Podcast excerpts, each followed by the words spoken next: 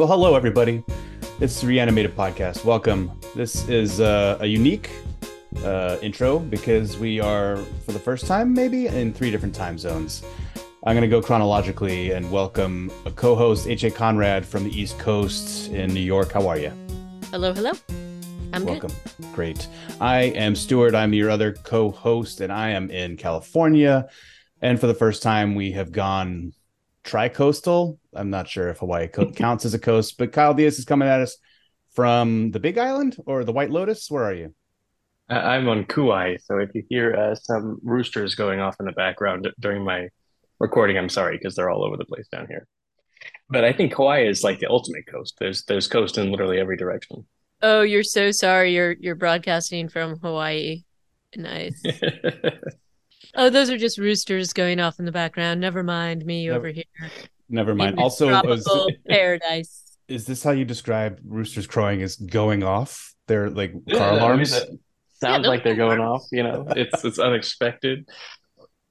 Fair enough. Well, welcome. I'm glad that we could get this podcast together, and Kyle, really special guest status elevated today with calling in from Hawaii. Well done. I couldn't miss the chance to talk about the episode we're going to talk about today. That's true. It was a doozy. A lot of people have been flipping out about it since last Sunday. And so before we can get to that, though, we have a little bit of news. And the first one is quite somber, which was that like a day after last episode aired, Annie Wersching, the actor who played Tess, did the voice acting and motion capture for Tess in the game, passed away from cancer, age 45, tragic, lost too early. She has a long list of other projects that she's worked on, including 24. And a lot of people were sharing their feelings about it on Twitter last week. And I'd mentioned her name because folks on Reddit had been wondering why she wasn't up for playing Tess instead of Anna Torv. When they talked to Druckmann and some other people about it, they were pretty sort of general, which I think they were probably trying to protect her privacy. But my guess is that they probably did want her to get involved, and she just wasn't able to. So really, really sad. And she was like Picard, like she was incredible in that as well. So it's really just a huge loss, but. I'm glad that they at least dedicated, I think it was it this episode or the last episode to her? I'm not sure when they put up that dedicated to Annie Wersching and photo on this episode, but I feel like she died the day after it aired. Yeah. But, I don't think I saw that when I watched it. Yeah. So anyway, very sad about that. And I will say, I think that, Anna Torv honored the character. So that was at least good, but it was definitely and speaking of heart-wrenching episodes, this one was very heart-wrenching, at least for me. So we'll get into that, but before we do that, a couple of lighter notes. I don't think this is shocking, Stuart, but the AV Club has a list of the next 24 rom-com stars, and there's quite a few Walking Dead alum in there. I don't, it's kind of funny because I think there's some obvious choices, but it's just sort of like, okay, what do you do after Walking Dead? You become a rom-com star.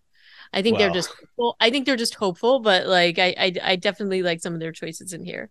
Yeah, it's not a short list. There's 24 people on this list, and only I'd say two of them are for sure Walking Dead alumni, but there's a lot of very recognizable faces and names on this list too, including Ariana Grande. I guess she's acted now, hasn't she? Yeah. Yeah. But the two from Walking Dead were Tyler James Williams, who is probably best known now for Abbott Elementary. He's won an Emmy, I assume. But he was Noah on The Walking Dead. And Stephen Yune, our long lost Stephen Yune. I wonder what he's up to. I feel like I haven't seen him in a minute. So I haven't seen him in a while, and I would like to see him again. I really love him, so I hope he makes. Hope he has it's one of those things where he has 10 different projects and they all come out at once. Yeah, so. It's kind of funny because he's actually been in quite a few things that I've seen recently. I think he's been kind of still putting in the work. He was excellent in Nope. Yeah, it was a small part but a very memorable one. Oh, that's right. He has a cowboy hat. I haven't seen him. He does have a cowboy hat, and it's awesome. He's also the one of the voices in Invincible. Yes. So that's, you know, maybe not live action, but that's certainly getting a lot of play. So, you know. And then he was excellent in a film that came out in, I think, 2019 called Minari. Right. Yeah. Which was they got nominated. Oh, sorry, go ahead. I can't remember if he was he was nominated, but I think the movie itself got a lot of acclaim and maybe a Oscar nomination. So it was a really good coming of age story. And also, he was I think he was one of the executive producers for that one too. I'm almost positive. So. Well, I mean, he's been putting in the work. I don't know that rom-com is necessarily where his career needs to take him, but it would put him in front of more eyeballs than you know, like art house stuff or horror, I guess. So. And Stephen Yune needs to be in front of more eyeballs. That's my take. Agreed. But let's be hopeful on that. And last but not least, there is an upcoming scripted zombie podcast coming up that Bloody Disgusting is partnering with the George Romero Foundation to do. So that's right. And it's going to be called The Dead. And so it'll join We're Alive in the scripted zombie podcast world. I'm sure that there are others, but there are definitely others. Every so often when I do a zombie podcast search, I see other ones that are like, this is the world that we're describing. So that'll be interesting to listen to. Give it a shot. I don't know when it's actually coming out, but we'll keep an eye out for it. It's going to be 24 episodes. I feel like media companies really want scripted audio or fiction audio to be a thing, because I can see why, because it's cheap, but it kind of should have the same crossover appeal that the television shows of the same nature do. But in my opinion, it's really just not. Like there's very, very few, scripted podcasts that have become popular. I mean, Welcome to Night Vale is the only one I can think of. Mm-hmm. Yeah, there's been a couple, but I think that I don't know. I just don't know that it's gonna. I think they keep wanting it to take off, and it just doesn't have the legs to do that or the interest. And so, I don't know. We'll see what happens with this one. Maybe it'll be really good. We don't know. I mean, you say that. I know that we listened to a little bit of We're Alive, and then kind of we weren't captivated that much, but they are they're still producing. We're Alive has been getting made for a decade, it feels like, and I think they're even branching out. The thing I'm thinking of is, in terms of not quite the same thing, but like there's a lot of Doctor Who audio plays and things like that, and that's been going on for years and years, and that has like a huge following, but it's not quite the same thing. But that's, I'm guessing that they're trying to sort of tie into that, and they sort of like tie that, some of those stories and things into the actual show sometimes, though not quite. So I don't know. We'll have to see what happens with this one. I also want to point out that the things that we didn't include in this, but because I am just too terrified of it, there were, totally understandable, and I don't think anybody's shocked by this, but there's like a lot of articles coming out about fungi, cordyceps, whether it could happen, and one of the things that Stuart and I were talking about is that prior to the pandemic there were some articles about in this vein that kind of like quieted down. There's a lot of that stuff out there, but quite frankly it terrifies me too much, so I don't think we should go into it in any great detail. Can I tell you my favorite thing? This is completely unfact-checked and came from some random person on TikTok that I don't follow and have no idea who they are. So take it with a huge grain of salt. But according to this person who claimed to be an expert, cordyceps actually does not infect the brain. It infects like all the muscle and tissue and stuff, but leaves the brain alone. Oh, God. So in her opinion, the zombies in The Last of Us should still be kind of sentient inside of their horrible mutated bodies. I don't think that can possibly be true because you kill them by destroying the brain. So if the fungi was like animating, the arms and stuff, I don't think that would work very well, but it's a really horrible thought to contemplate. You met, like they're running at you screaming like, no, don't make me do this or something. Yeah, don't do it. Yeah. Yeah, so we're not going to be talking about Valley Fever. We're not going to be talking about, what was it? The hospital fungus and Candida auris. Yes. Oh my gosh. So anyway. Scary. So scary. so scary. So it's not that we don't know it's out there. It's just that I can't bear to think about it, really. Thank you. No, thank you. So with that, I think we should get into this episode, which I'm really excited to talk with both of you about. I watched it a couple of times. Me too. Yeah. This one's called Long, Long Time. Yep. It's directed by Peter Hoare, H-O-A-R, and written by Craig Mazin. And the two main stars, I think everybody knows about the Nick Offerman and Murray Bartlett at this point. Although Billy Joel and Ellie both get an intro and an outro in this episode too, and Anna Torv comes back. Woohoo! Yeah. Oh, if it was Billy Joel, that would have been a totally different twist on this. What a weird show it would have been. But yes, so I like.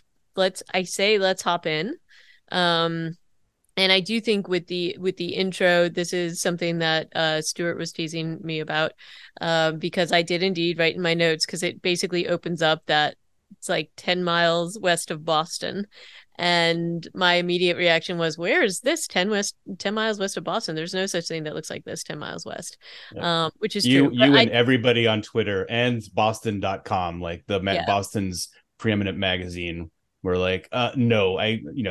So there's no like coniferous forests either. No, I feel like in the mountain, it was the mountain piece too that was sort of like, I don't know about that. But that said, I just, I let that go. Apparently, some other people really made them.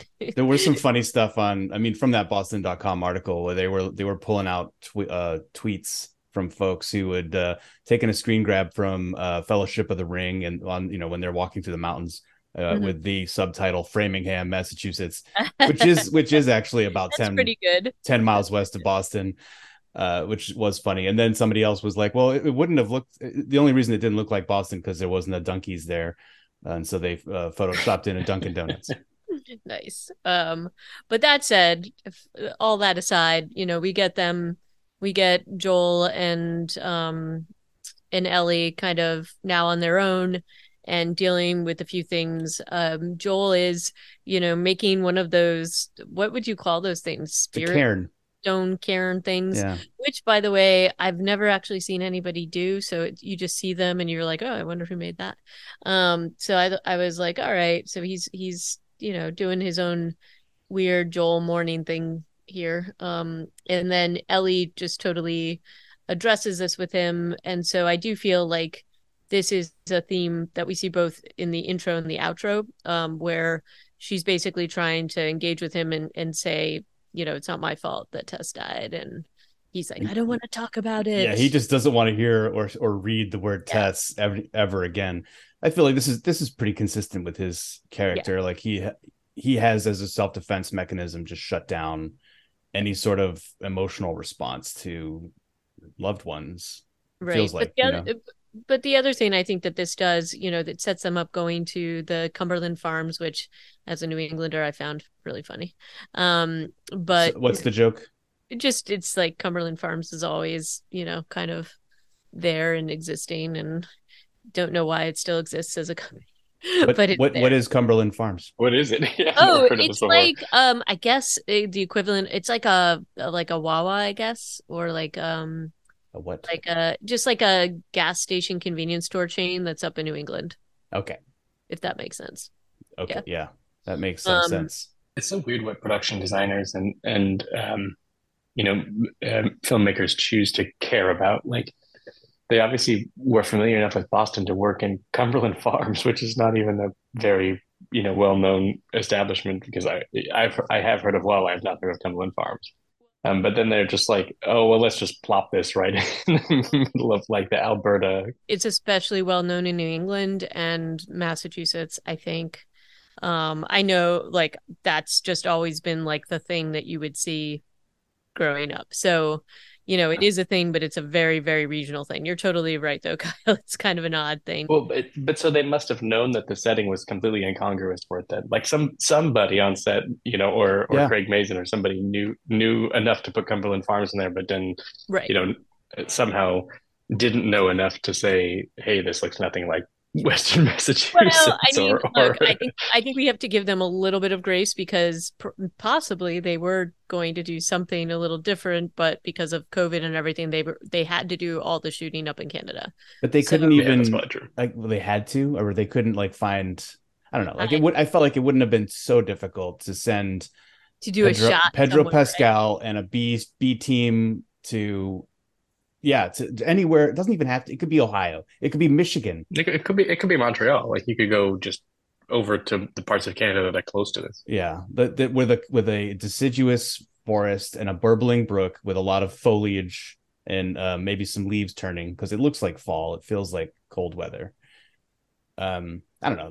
It does feel a little bit like they're sticking a finger in the eye of the Northeast by saying 10 miles west of Boston. And at the end of the day, this episode blows everything about that nitpick out of the water. It's just that was the intro, right? So it's tough for some folks to be like, wait, huh? And Stephen King got a lot of guff for saying that on Twitter, because they were like, that's your takeaway. And he's like, look, I'm a famous New England author. I'm sorry. This is I have to do this. Right. It didn't shock me that he did it. And I was like, oh, yeah, that makes sense. So, yeah, it's a thing you do. New Englanders are very cantankerous people. There's some dialogue that happens in the woods right after he makes his cairn and is washing off his broken, bloodied fist, where she not only does she try to talk about Tess, but she also says, oh, I've never been in the woods before. More bugs than I would have thought. And it's video game watch. So I'm going to point out that that's a line from the video game. After they get out of Boston, they're in this much more idyllic looking, sunny, butterfly strewn sort of scene right before they get into Bill's town. And she says that same line, which it doesn't really vibe as well in this scene because it's kind of dark and cold looking. Inside Cumberland Farms, Joel is looking for this box. Ellie is kind of funnily making fun of him for not knowing where it is anymore. And he's like, I'm zeroing in on it, which I thought was funny. She's like, I mean, this is nice, though, because you get a bit. We've gotten this before, but they start, she's poking fun at him, but he doesn't take it too seriously. So I think that they're building up that rapport between them. And that continues in the outro as well. Her annoying him is a real element of their relationship, especially in the game, too. In this gas station, she also sees Mortal Kombat, a video game, and runs up to it and says, oh, this I love, or something. Like, I have a friend who knows everything about this game, and then describes one of the characters from the game and a final move that they have. This is also straight out of the game. It's while they're exploring. Well, while I was exploring Bill's town, there is a restaurant or something with a console that she runs up to and says something. I think the game in that was more generic than Mortal Kombat, but the line is very similar. So those were, as far as I know, the only two things out of the game in this episode. Yeah, we're about to completely depart from the game, so they wanted to work the last couple of days in here. Yeah, right. And I'll also say, though, that their decisions when they do depart from the game, and especially in this case, I think was very successful and the right decision to make. I think it makes it a very different series and a better series. So. Oh yeah. There was a lot of room to improve on Bill's storyline, even though it's similar. There are elements of similarity, rather. I shouldn't say it's similar. Bill is a character, and Frank is a character in the game, but the way that everything goes is completely different. So, but also in Cumberland Farms, we get a scene of Ellie kind of stretching her muscles a little bit, doing an activity and kind of carling up a little, going after that walker stuck in the mud outside the farm in season 2, except it's a clicker stuck in some rubble. What did you guys think of the scene? What was this trying to tell you about her character? So I feel like this is playing upon a little bit of what we already knew about her, or at least some of what she shared with Tess, which is how she got bitten in the first place, which she takes risks. She goes off and does things on her own. She has no problem doing that. And at least in this case, it shows definitely a little bit of a kind of a sadistic side to her, I think. But also just sort of if there was any question about whether she was, I think there's always been this thing like, oh, are you on the side of the fungus or not? And there's this curiosity and fear about her. because she had been bitten and isn't taken over and things like that. But I feel like this shows you a little bit of what she's like when nobody else is looking. So I thought that that was helpful in sort of informing that. What did you think, Kyle? I think she's a little fascinated by the infected too. Like she has this, you know, I don't know. It's something that she could have been, you know, if she wasn't just this genetic, you know, mutation or something hadn't happened to her that makes her able to fight it off. So she has this kind of deep-seated interest in them, and she, I think, really enjoyed the chance to get close to one and kind of see it up close, and then, you know, slowly poke something into its brain and put it out of its misery. That's what I took away from it. The look on her face is just like complete fascination. Yeah, fascination, but also a little bit of disgust too. So it's not, I don't think she wants to be this, or at least that's not what it feels like to me, but maybe I'm. No, I don't think so either.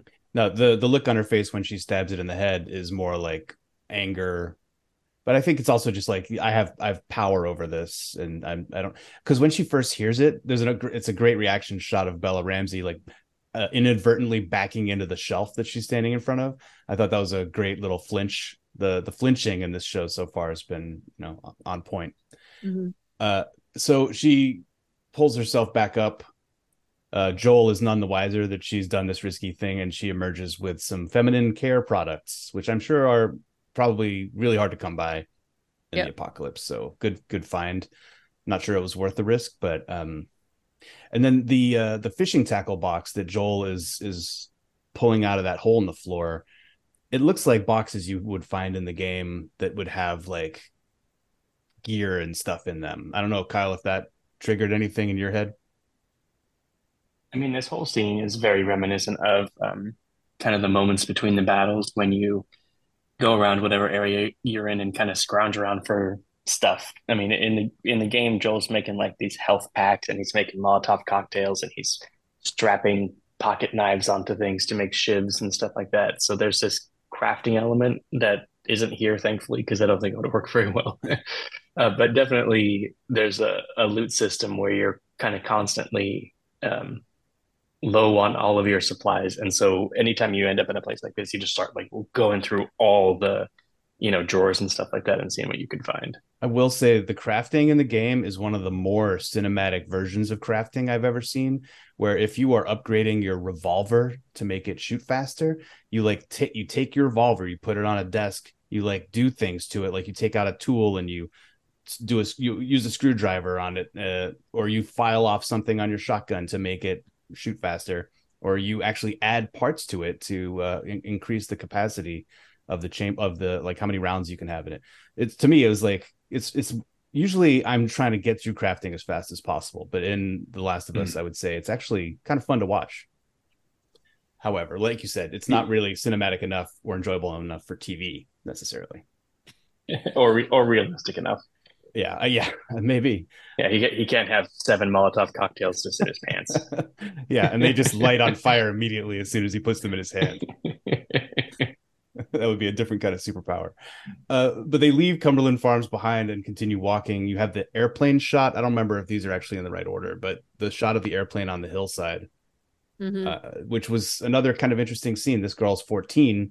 The last airplane crashed 6 years ago. 6 years before that, we imagine.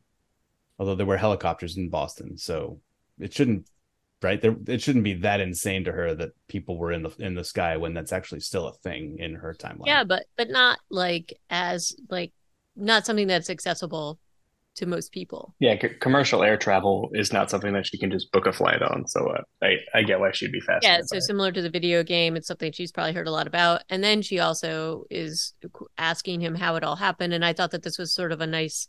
This is a good lead-in and gives you a little bit more of the what they're basing the mythology of this series on, and the idea that, you know, she basically says, how did everything just stop? Everything was, people are flying around, people are doing all this one day, and then the next day everything is crap.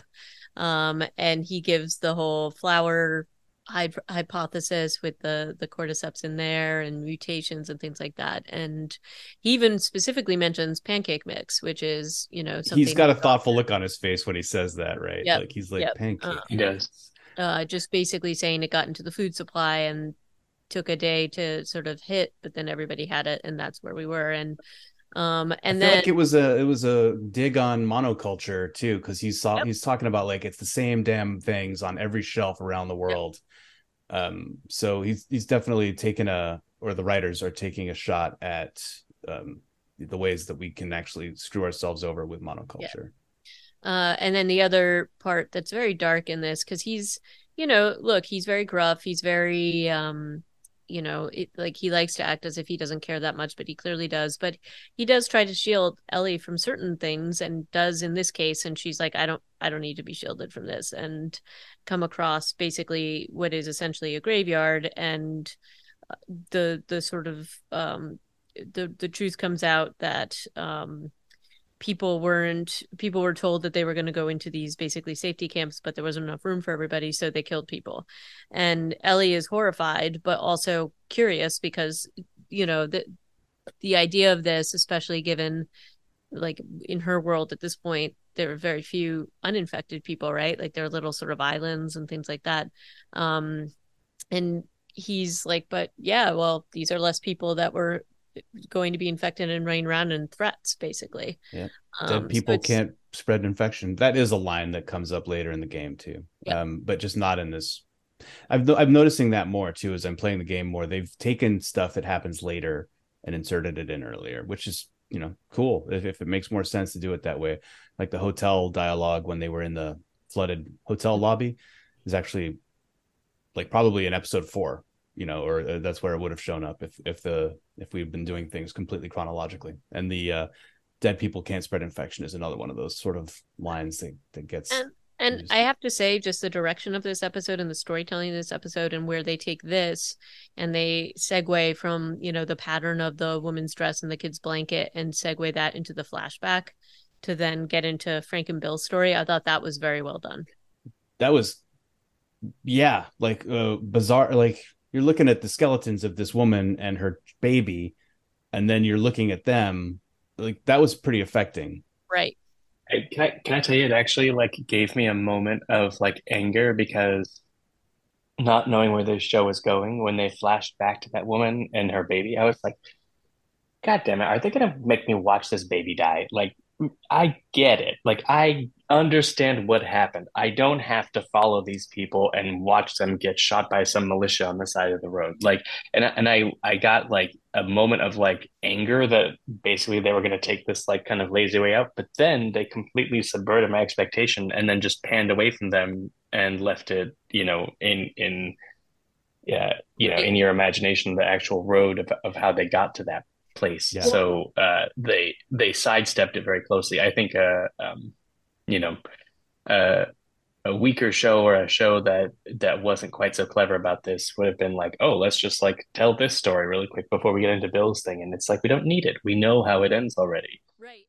So I really thought they were going to make us watch that woman and her baby die. Which is exactly why I mentioned it, because Kyle, you and I had the same exact reaction, because I said, really, you're going to do this? Because this is just not, I don't need to see this. And and they didn't do that. And I was like, wow, well done, team. And I was really impressed with how they just used it as a way to enter into the story of Bill.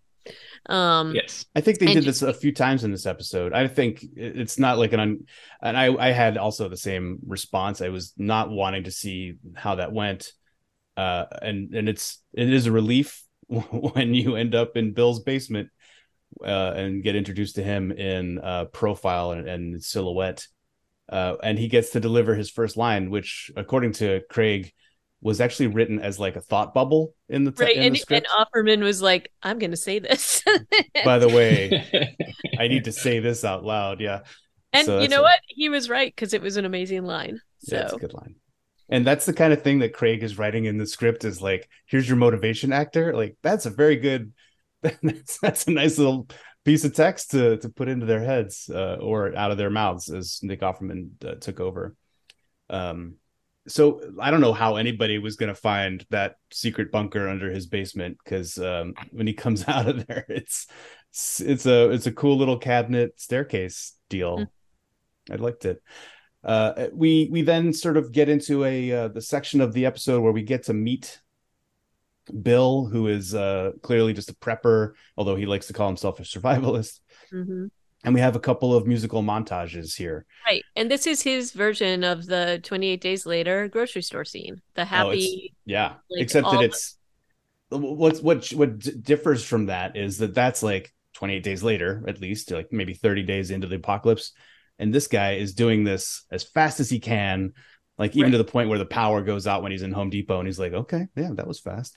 Right. And he's going to the natural gas plant. I loved the fact that he was like on a mission to get, he knew what he wanted to do. And he knew he had to do it. And he did it to Fleetwood Mac.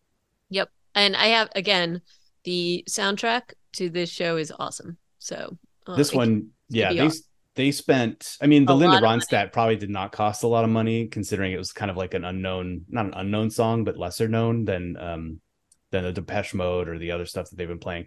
But Cream, The White Room, and I forget what the Fleetwood Mac song was called, but I'm Coming Home to Stay. Yeah, just you got to imagine that they spent a fair amount on this one, right?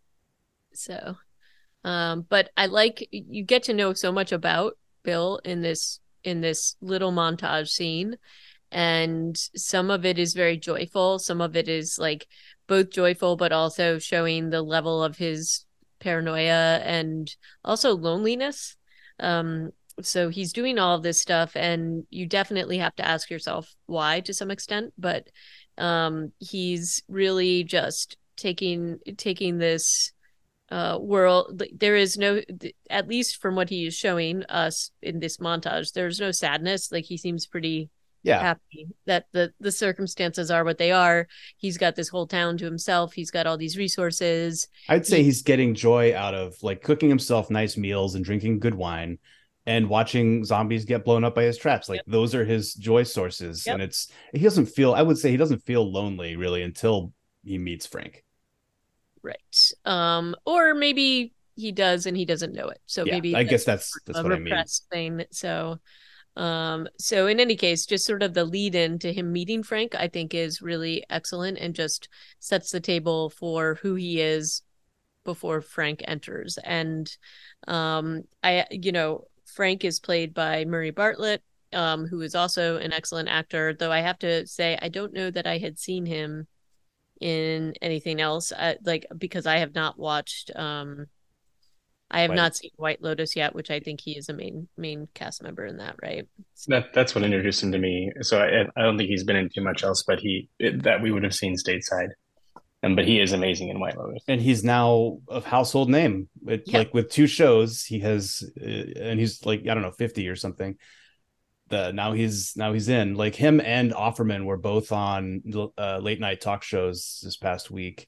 But I really loved how the story totally played out, and it plays out in a way that makes total sense to me.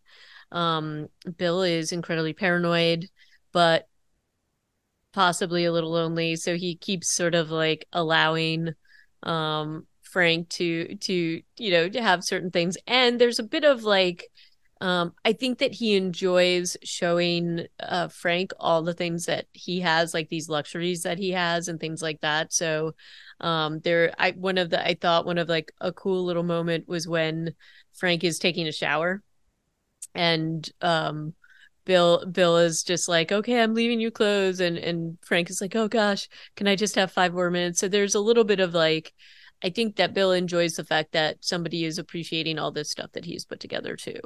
Obviously, of course, after he's tested him for the fungus and cordyceps and all that. But his general reaction is, okay, it's a little bit Dread Pirate Roberts. It's like, all right, you can come and do this, but then you have to leave, and you can do this, and then you have to leave. And that's sort of his theme. Maybe I'll kill you in the morning kind of a thing, but keeps allowing him to stay and he's like not even just allowing him to stay, he's making him like gourmet meal and all that kind of thing. So just to make a little bit of a broader point before we kind of launch into their romance, because the romance is what really is the core of this episode, and it's also kind of a huge deviation. We've talked a lot in the first 2 episodes of the series about how close it is to the game, and this is just a complete deviation every single way. Yep. The Last of Us is making this video game adaptation to television look so easy that I think it's like important to remember that it's actually really hard and it fails much more frequently than it succeeds.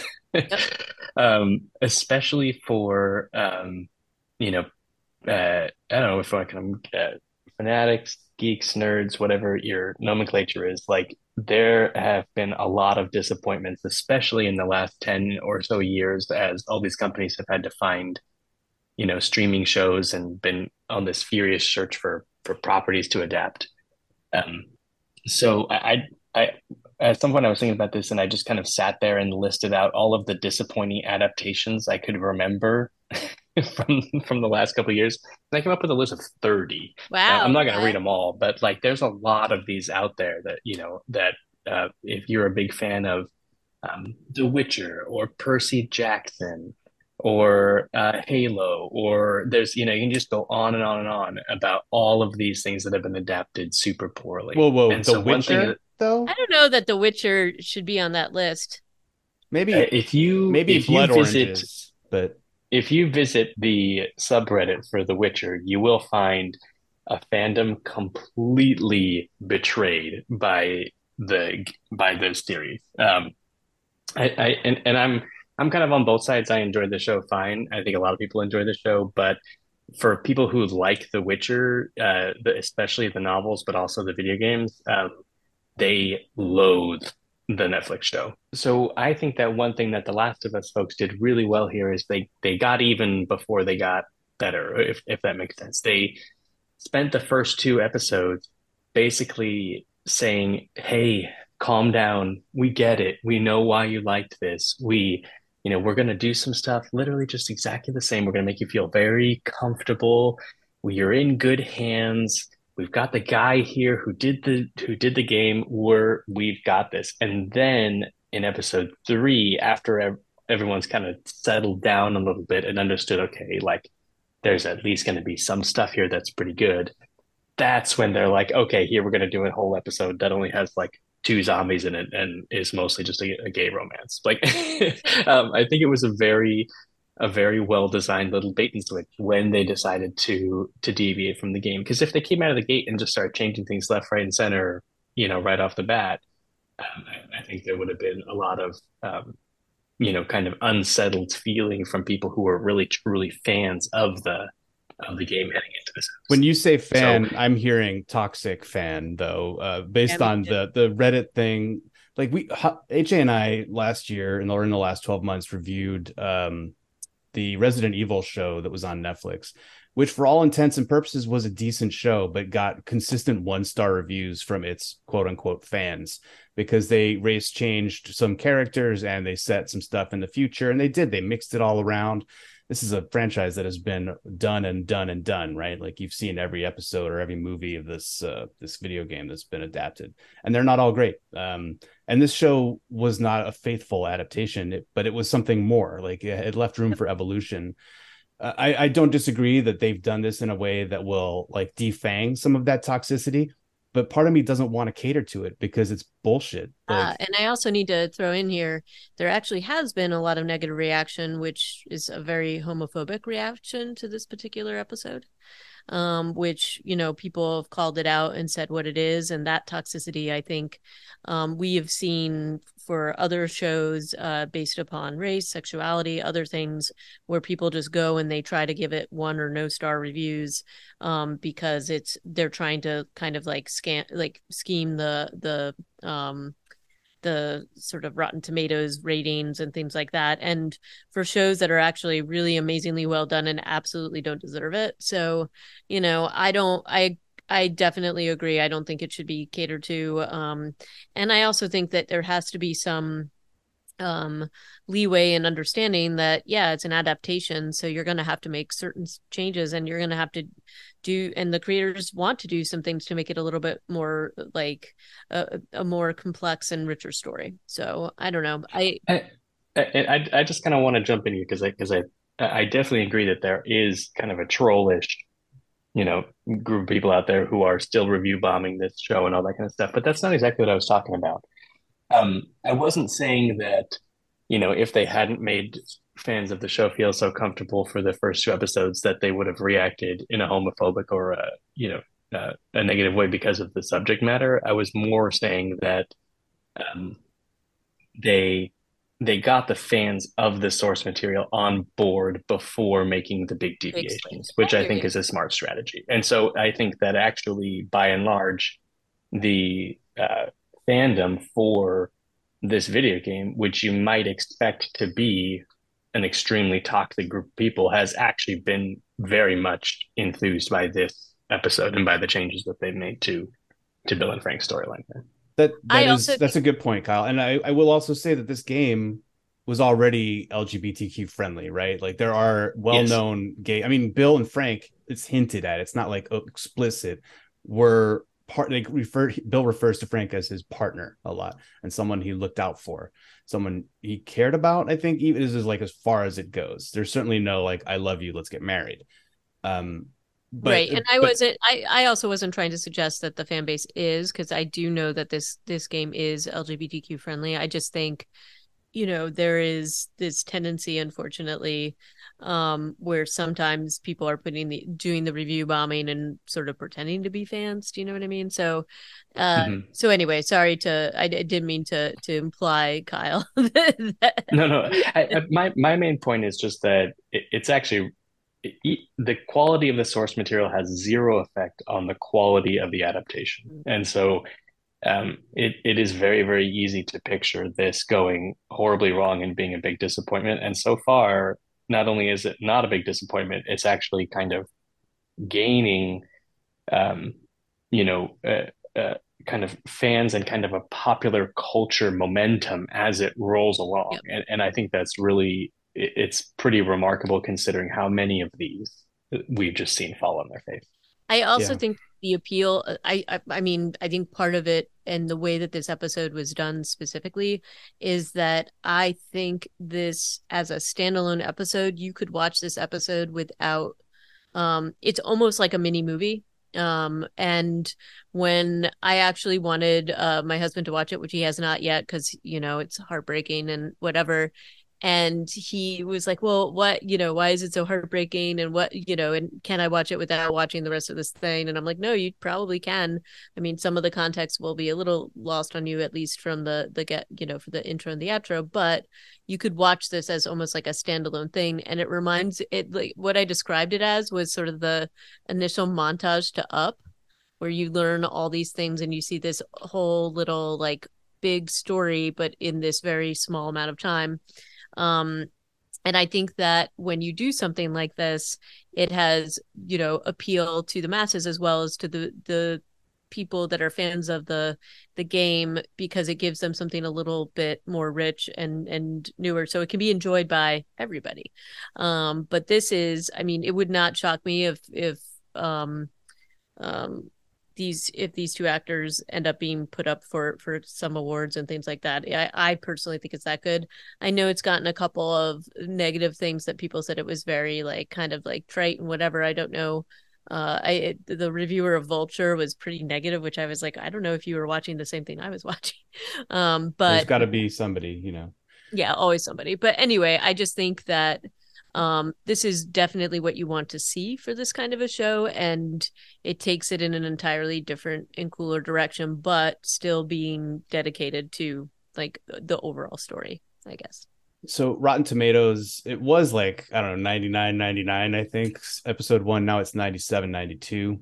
Audience score is 92 out of 7,100 plus reviews. So I'd say, yeah, like it has a mainstream appeal that is going to drown out the trolls at this point, which is great. And well, and this episode landed like a bomb as far as it exploded in terms of popularity from what I can tell in online circles. Mm-hmm. Like, Last of Us went from a show that like people were watching to like a show that it felt like everybody was talking about in that kind of water coolery way. But what else is it up against? Like, there's not a lot of other content out there. Well, that's true. In January. Yeah. Well, so, okay. So you two know a lot more about the game than I do. And I knew a minimal amount about these two characters. And I really thought what we were going into, I did not expect this at all. just what happened. And I did not expect this episode to go the way it did. I thought it was definitely going to be more of a Joel and Ellie getting help from Bill kind of a thing. And then when the story kept unfolding with Bill and Frank, I was just shocked, and I kept being like, oh, wow, they're really taking this in a very different place than I thought it would. And it was a pleasant surprise. So I just was, it hit me very hard, so hard that I was like, oh, I think I'm going to have to actually watch this again, because I was a little bit, to me, it was a very moving and wonderful episode. So, you know, did you two have expectations knowing what you knew about the characters? Did you expect this, or had you been spoiled by it before you saw it?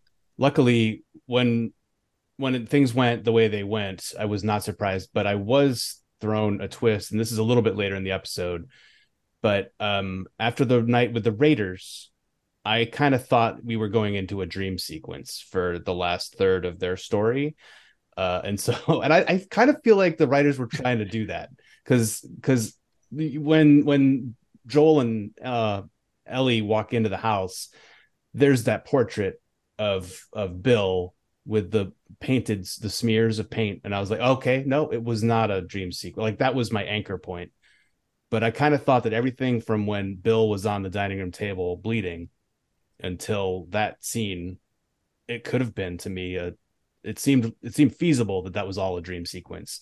And that was not like an expectation from the game that I brought in. It was just like kind of following what I thought was the breadcrumbs that I've been given, in a way.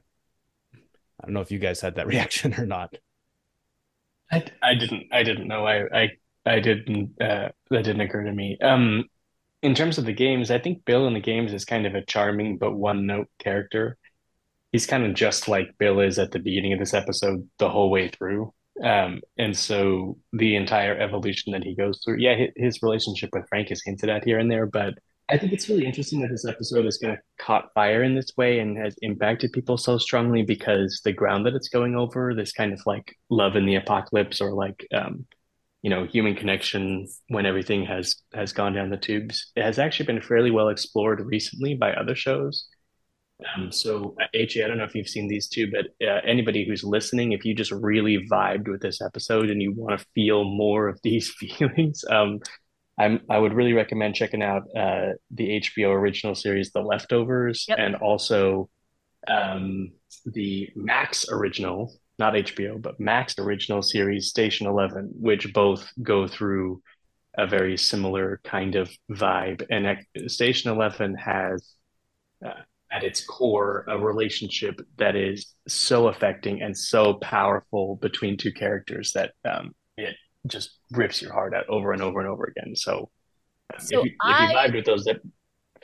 Yeah. Oh, yeah, go ahead. No, I was going to say, I agree with you, but I think that part of why this affected people in this way is that the payoff is very quick, and mm-hmm.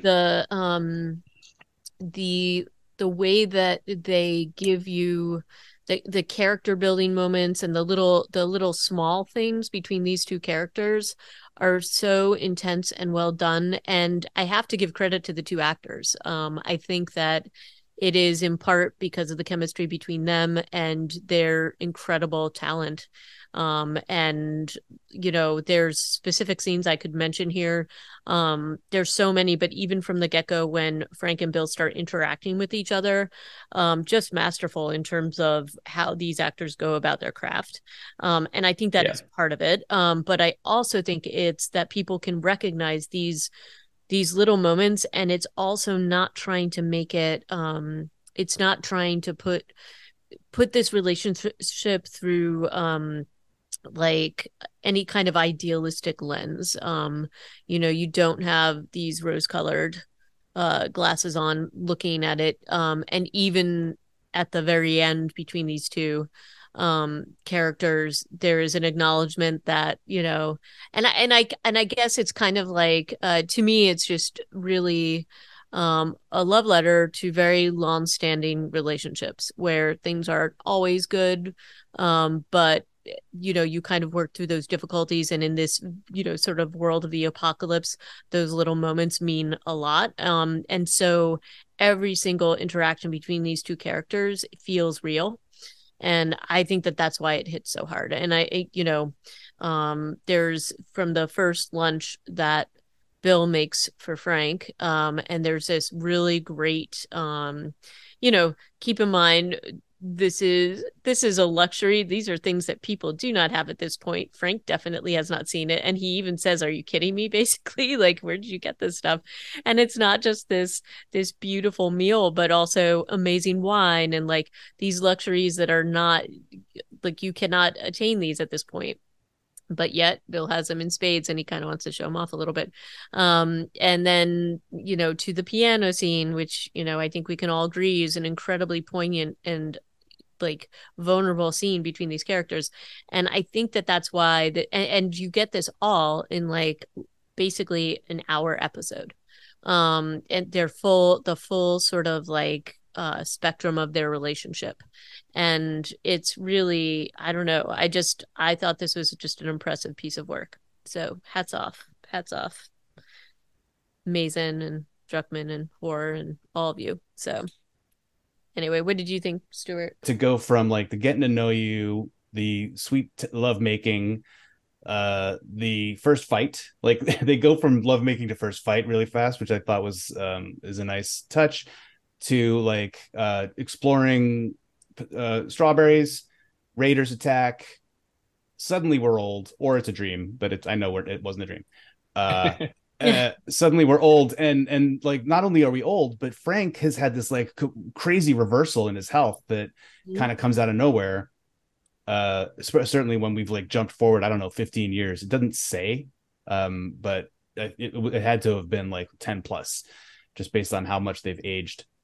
I hear Murray Bartlett's partner was affected by the aging of the makeup that they put on Murray Bartlett for that part of the episode. So just like to move quickly through those four or five different time periods and scenes, I thought was part of the success. And then bringing in Joel and Ellie at the end and seeing how he reacts. Well, and then, of course, you have Joel and Tess in there as well, where we get another glimpse of Tess as kind of Frank is working on expanding Bill's concept of what's possible in this time and how they can form connections with other people. And Anna Torv looks so good. Yep. It's like, we're going to have friends. And Bill's just like, what? It's like, you've been talking to who on the radio? It's like, very funny. Does, one thing that doesn't make a huge amount of sense here was this supposed smuggling operation. Like, Bill doesn't talk to anybody. Maybe Frank had set up other smuggling points of contact, but where are they getting these supposed smuggled goods?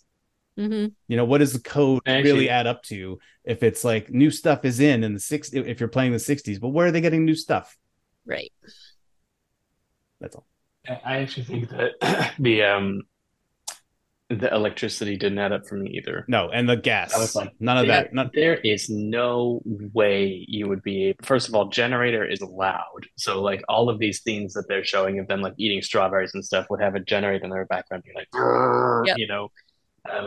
But then also just, getting the gas to power, I mean, not just like, some lights and stuff, but an electric fence that can kill people. I was just like, and it's on all the time, right? And it's on all the time. I was just like, I think they should have just ditched the electric fence and all that stuff and just had there be, booby traps and other ways and have them keep cooking with a gas stove or a wood stove or something, chopping some wood, but I thought that it was pushing believability a little too far to have them have these lights on in their house all the time, 25 years after the apocalypse. I thought the same, and I was actually waiting for them to rig some sort of solar thing together, and I was sort of surprised they didn't do that. But the video game equivalent of Bill's compound is just like tripwires with explosives.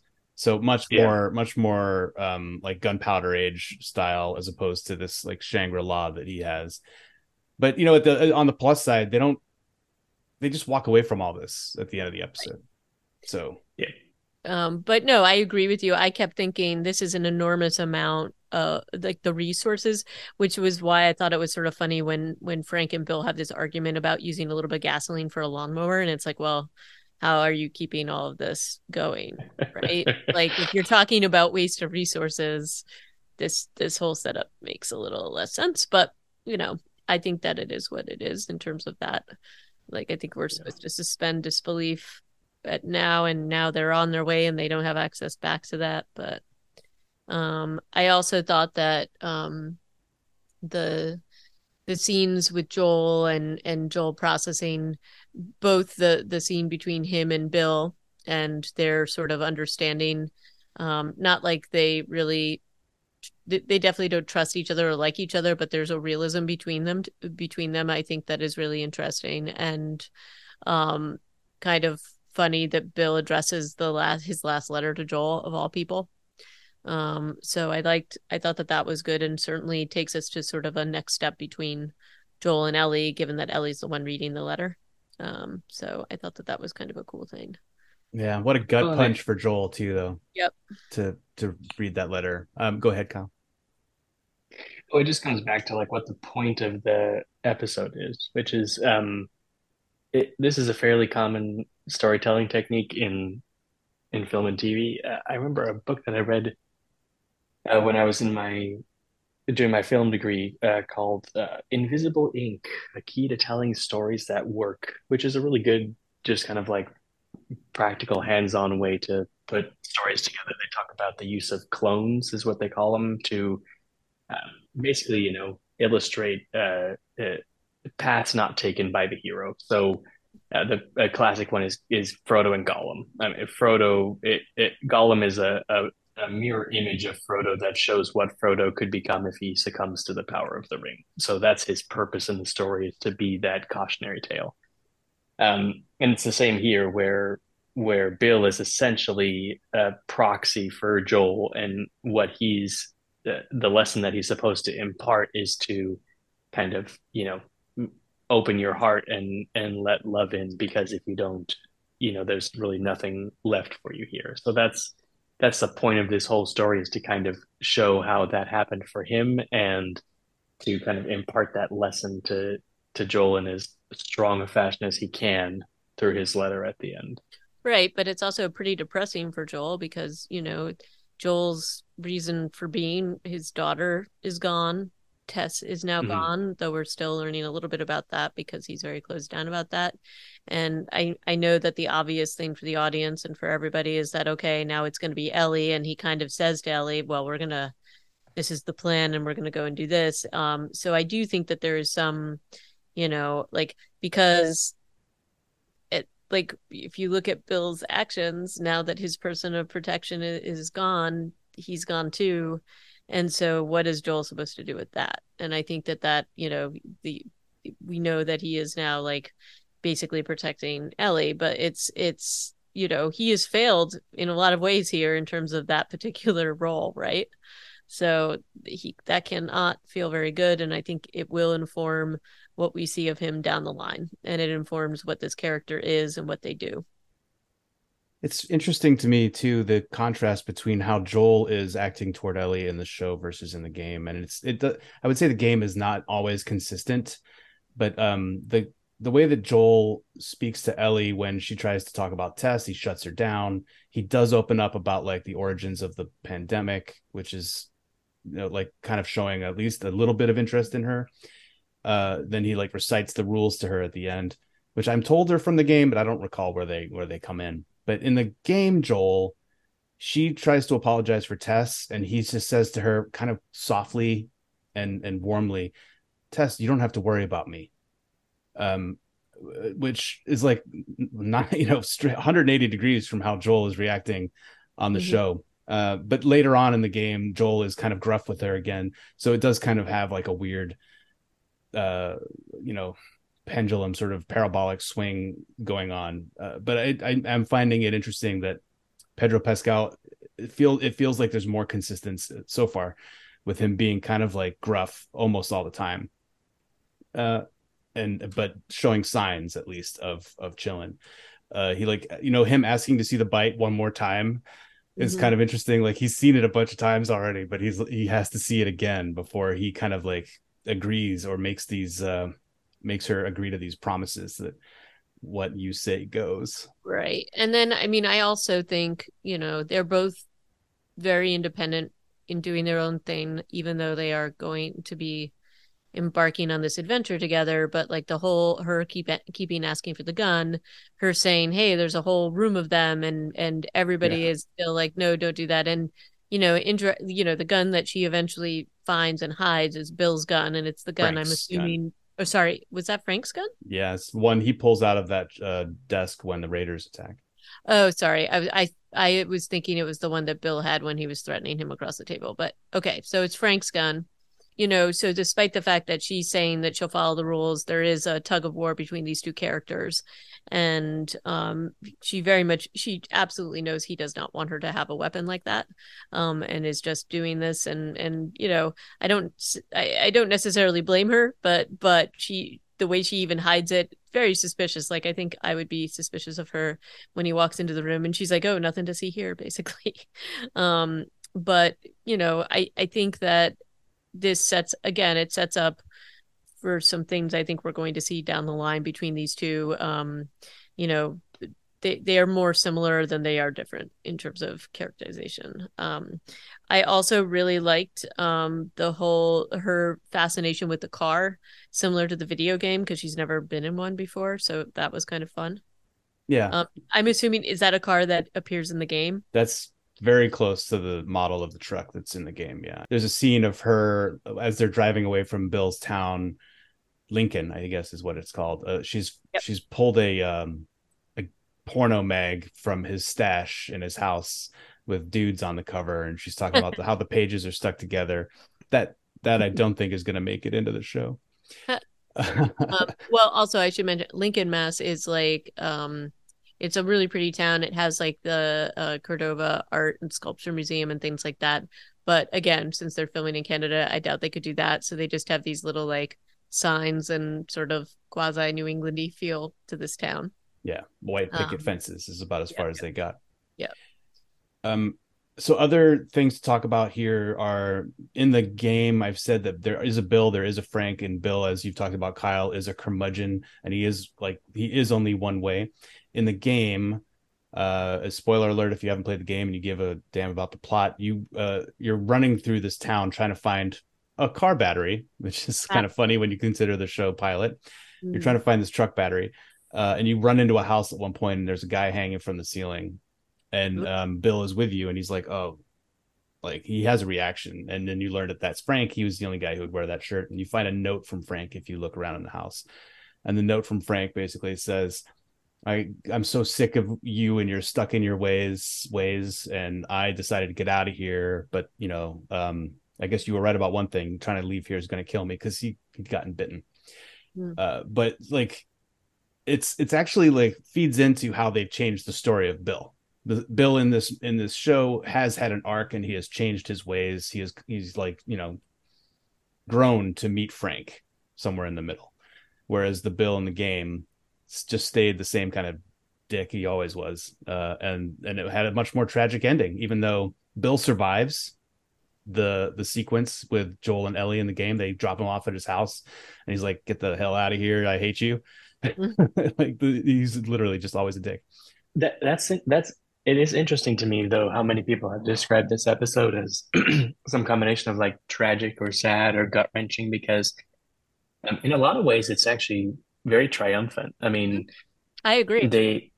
These two people found each other in this impossible world and built a life together and lived together for many years and grew old together, and then went out on their own terms in a world where nobody gets to do that. I mean, the tragedy of the beginning of Up is that, Carl survives. He has to continue. Yeah. And he has to find a way to soldier on. And here we don't get that. And I think it's really important because for a couple of reasons. First of all, because we don't have very many, even still today, happy endings for gay romances. Mm-hmm. That we just don't. Like, there's not very many examples of that in pop culture. And then secondly, I think that this is, in some ways, this is like a lesson that I don't think The Walking Dead ever learned, which is that the story can serve a sharper contrast to the struggles of the main characters than a sad one. So like, I stopped watching The Walking Dead at some point, but at every single place that they came, you just were like, okay, well, how is this going to end tragically this time? Like, how is everybody going to die this time? They just always had this note that they went back to of like, everything's going to go wrong. People are going to be revealed to be these horrible animals and our heroes are going to have to flee. And so this is a keener contrast to the world that Joel is living in, to see Frank and Bill live this happy life together, comfortable life together, and really build this thing on their own terms. And, I think even you see these little hints with, and you're right, like the trope with gay romances and characters is that they tend to end tragically and early, at least for one part of the couple, and then the other one has to soldier on or whatever it might be. And in this case, there's this one line that Frank says to Bill, because Bill sort of is, this is before, so the more dramatic things happen to Frank, where he has this neurodegenerative thing happening. And he says something like, Bill is like, oh, I'm sorry, I'm aging faster than you. And Frank is like, well, we're getting old. That means we're still living and surviving. And so I think that is definitely a tip of the hat to that specific theme about gay characters that often happen. And then the other one is at the very end of their sort of story, or close to the end of their storyline.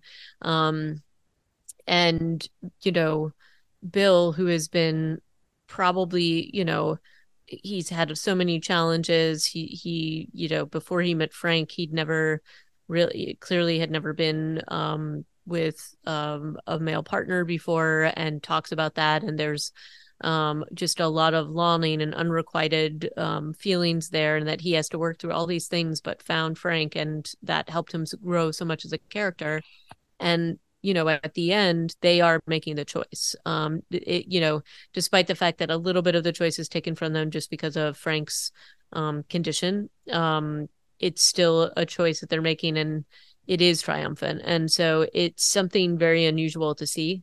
And in the middle of a zombie apocalypse, where often the choice is like, oh, we have to take this person out because they got bitten and are infected, and make that split decision, kind of akin to what Tess did in the last episode.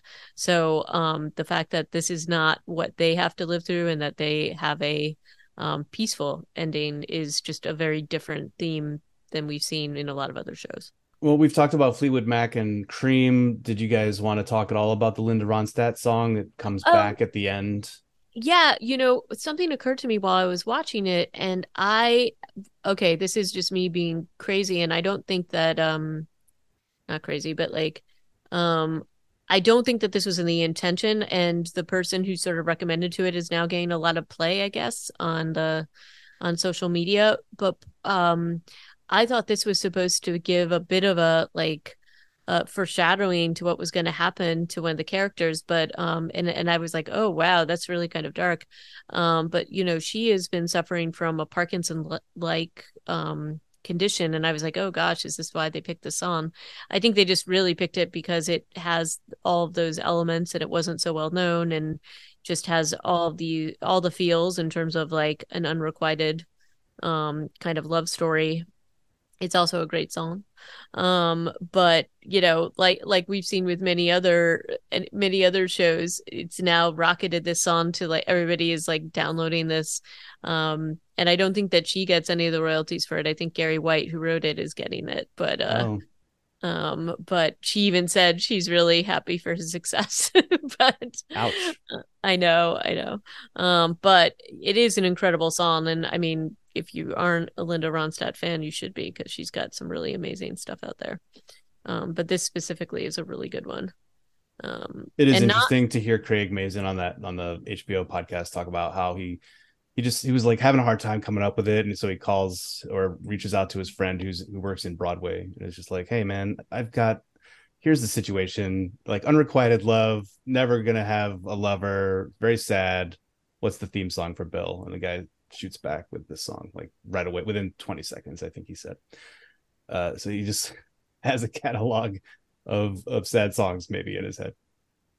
Yeah, and the guy who I'm trying to remember what the name of the person was, but he it's Seth Rudetsky who recommended it, and he has this whole he's like a YouTube series and another thing, and he did one I think this week where he breaks down why this is such a great song, and it's kind of fun to watch it. And so I definitely think he was really excited about this. Certainly check it out. He tends to do a lot more Broadway sort of reviews, but this one I think he made an exception for. Well, gotta get on that zeitgeist. Next time on this show, it looks like we're gonna be running into some people with ill intent as they start their road trip in this pickup truck, trying to get to Wyoming. Still, they're still in Massachusetts. It's still a long way to get to Wyoming. In the game, I believe the next stop is Pittsburgh. How far is it from H.A.? Well, how long is the drive from 10 miles west of Boston to Pittsburgh? I think it's probably at least 8 hours. So they've been on the road. One of the things that Bill throws you in the game as you're driving away is a hose so that you can siphon gas out of cars. So I think on some level, this game and this show, they have the same sort of lack of reality about how gas works, because we know that if it's sitting in a car for 20 years, that ain't gas anymore. That is broken down into something else. Well, maybe, I don't know, maybe Bill had like an extra special supply. Maybe he has a gas refinery. Yeah, a refinery. I don't know. It could. Boy, H.A., you were right on. 8 hours, 25 minutes from Boston to Pittsburgh. I've been living out west too long, because in my mind I was like, that's got to be at least 24 hours. That's drive. 7 days. I'll admit, nowhere close to each other. I will admit that I had a little bit of, like I went to see Falling Water at some point, the house, and so I had a sense of what the drive from New York was. So I'll admit I cheated a little bit at least on that, but I was estimating. I'm pretty happy though. So, but we'll see if we get all the way to Pennsylvania tonight when the episode airs. I don't know if you guys watch it when it comes out. Kyle, you're going to be on a beach somewhere, so. But while I'm recovering from my sun tanning, I'll find a time to squeeze it in. Oh, and Kyle, I will say, I don't know if you can get them on the island you are on, but on the Big Island there is the this amazing like macadamia shortbread cookie company. And those cookies are phenomenal. I think it's like Big Island Candies or something is the name of the company. So you should try to check them out. I would imagine you can get them where you are too. So I will keep my eyes peeled. They're like, that sounds awesome. They're like chocolate dipped shortbread cookies. Just amazing. Well, we'll leave Kyle with that quest, and we will try to rejoin next week or next time we can get together to talk about The Last of Us. So I hope that everybody listening along enjoyed it. Let me know what you think of the episode of the show so far. You can email us at reanimatedpodcast@gmail.com, and you can check out all of our episodes online at reanimated.podbean.com, and you can also give us a tweet at reanimatedpcast. Any final parting thoughts from H.A. Conrad or Kyle Diaz? No, I just think this was definitely one of my favorite episodes that I've watched in a long time of anything. So really, really can't recommend it enough. So I would love to hear what people think about it. Just Nick Offerman, that's all. Yeah, I know. Just he's astonishing. It's amazing. It's amazing. Yeah. He's on tour. I think he's on tour right now too. So you might be able to catch his, I think he does music and comedy. He's got like 5 or 6 locations. So yeah, cool. Let's talk again soon. And for me, I'm going to say peace out. And ciao. See you. Aloha. Oh, that's just what I said.